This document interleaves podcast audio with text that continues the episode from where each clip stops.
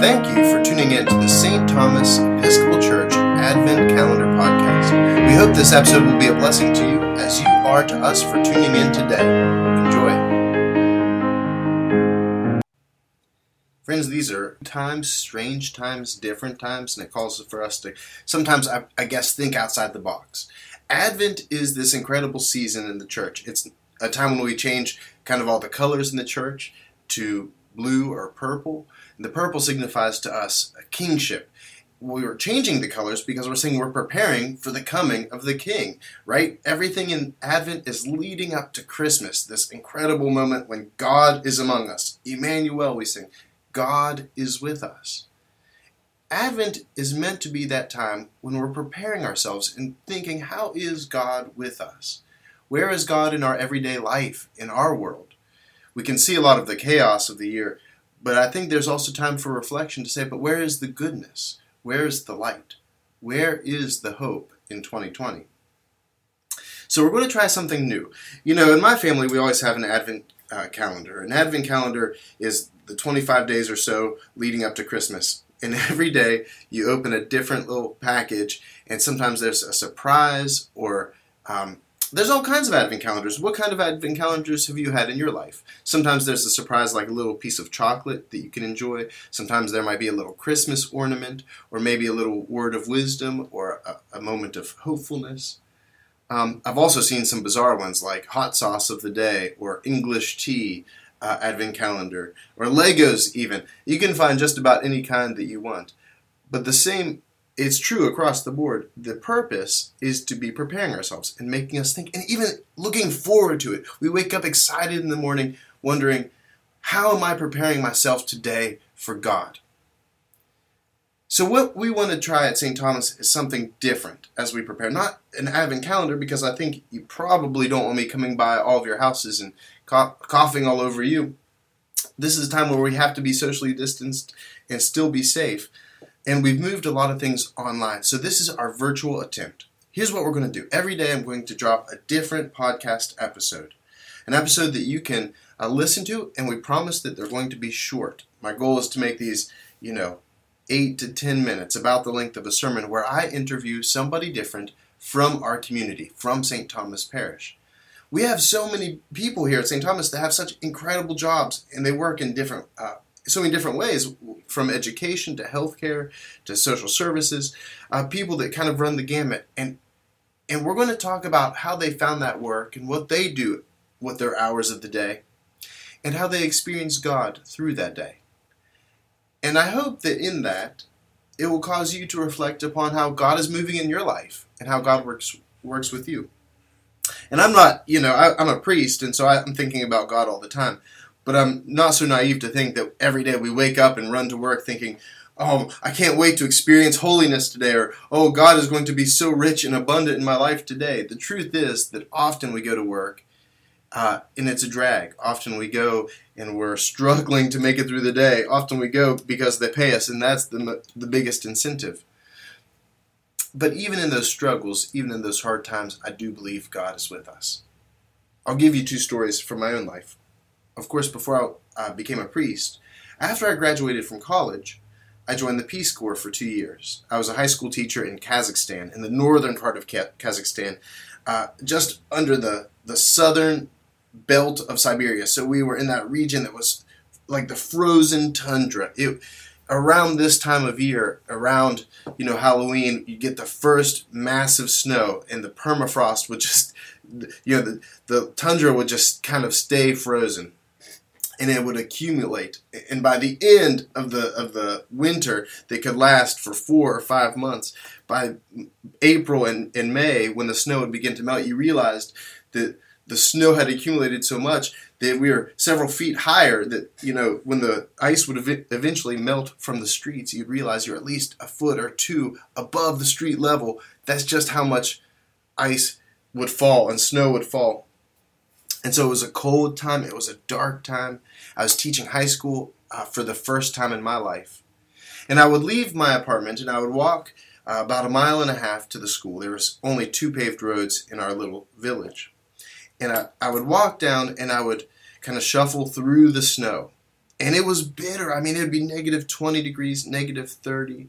One time I got to school and it just felt like a blizzard outside and I could barely breathe. I felt like the lungs, my lungs just couldn't expand enough. And I finally got inside the building and the bell rang and no students came. And I looked around and I finally found a janitor and I said, Where is everybody? And he told me in, in his Russian, and I was like trying to communicate and understand with him. And he said, Josiah, when it's minus 40 degrees, school is automatically canceled. I was like, well, how the heck am I supposed to know when it's minus 40 degrees? You know, negative 20 is also super cold. And in those bleak hours, you know, I had a lot, it was hard. Teaching is really, really hard. And I think especially your first year or two of teaching, when you're really grappling with the fundamentals of it, the pedagogy of it, and you're discovering lesson plans that work and lesson plans that fail really hard, in that same two years, my father was diagnosed with cancer, the cancer that would eventually take his life. In those same two years, I didn't get a chance to go back and visit my family. That was just gone. And I felt so isolated. And I felt uh, so lonely in that experience. And also, it was one of the holiest times of my life. It was one of those moments where I could see not necessarily God with me at the time, but upon reflection, that I was learning so much about myself. In that loneliness, I learned to be introspective. In that loneliness, I learned to think about what really does matter the most in my life. I began to really study uh, scriptures and theology, and I began asking bigger questions. What do I want my life to be about? And what is the great purpose of my life? In those two years, at times when it felt so hard and such a, a deep struggle, I really discovered, I think, a lot about my own discernment and my call that would lead me to become a priest, to dedicate myself to not just working, but to working for this kingdom of God. Those two years became a beautiful period of my life, especially upon reflection, where I could see how God was really present with me every day. I came home from Kazakhstan, and I had some journeys before that, but I eventually made my way home to, to West Virginia, where I worked um, as a very low level c- counselor in a mental hospital. And this is a period where I began kind of formal discernment. I began working with my diocese and saying, Am I called to be a teacher? Am I called to be a counselor? Or am I called to go to seminary? And so I began working in this mental hospital while also go- going through this process of discernment with people in my church, asking these big questions. And I loved what I was doing as a counselor.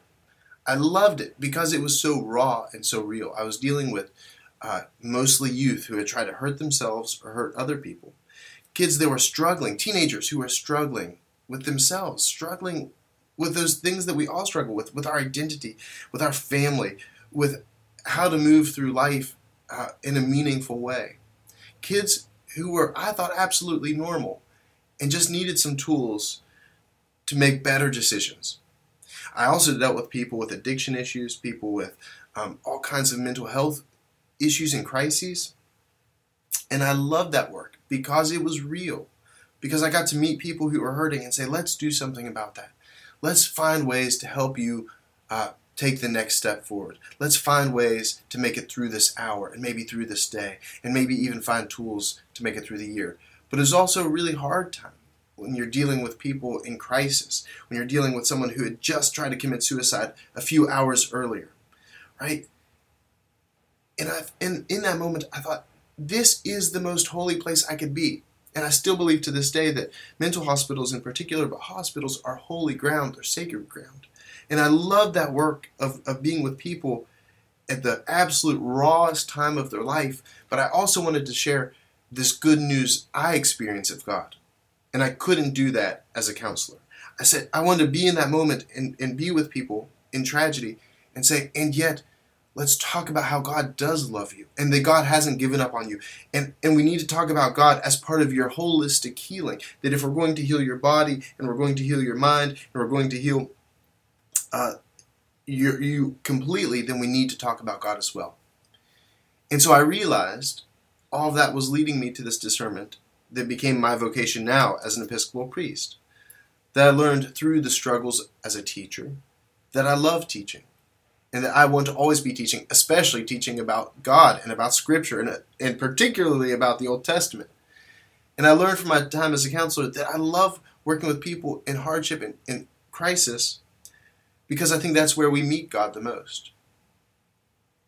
And so I found through those experiences, I found God was working with me and that God was very much in my life. And I'm not sure where you're working these days, or if you're working, or if you're staying at home, or how you're filling up your time. I don't know if you're working as a, as a school teacher, or as a nurse, or uh, as a banker, or as a financial planner, but I believe that God is with you in your work as well. I believe that God is moving through your life and through your faith and having an effect on the other people that you run into every day and that God is transforming the world because of your life and because of your faith and because of your work. I'm going to offer to you this podcast series, this Advent calendar podcast series, as a way to think about your own life and how God is with you. I'd love to talk to you more about this. I would love to spend more time talking with everyone in the world about how God is in their world, and I'd love to talk to you more. But I hope you accept this as our humble offering. I hope this is something that enriches your Advent and prepares you for that Christmas morning, that day when we say, God is here. God is with us. Emmanuel, God with us. Thank you. May God bless you and keep you. Amen. Thank you for tuning in to the St. Thomas Episcopal Church Advent Calendar Podcast. This is the Reverend Josiah Ringers inviting you to join us every Sunday at St. Thomas at 8:15, 10:30, or 5 p.m. or online. Check us out at stthomasepiscopal.net. Thanks again, and may God bless you.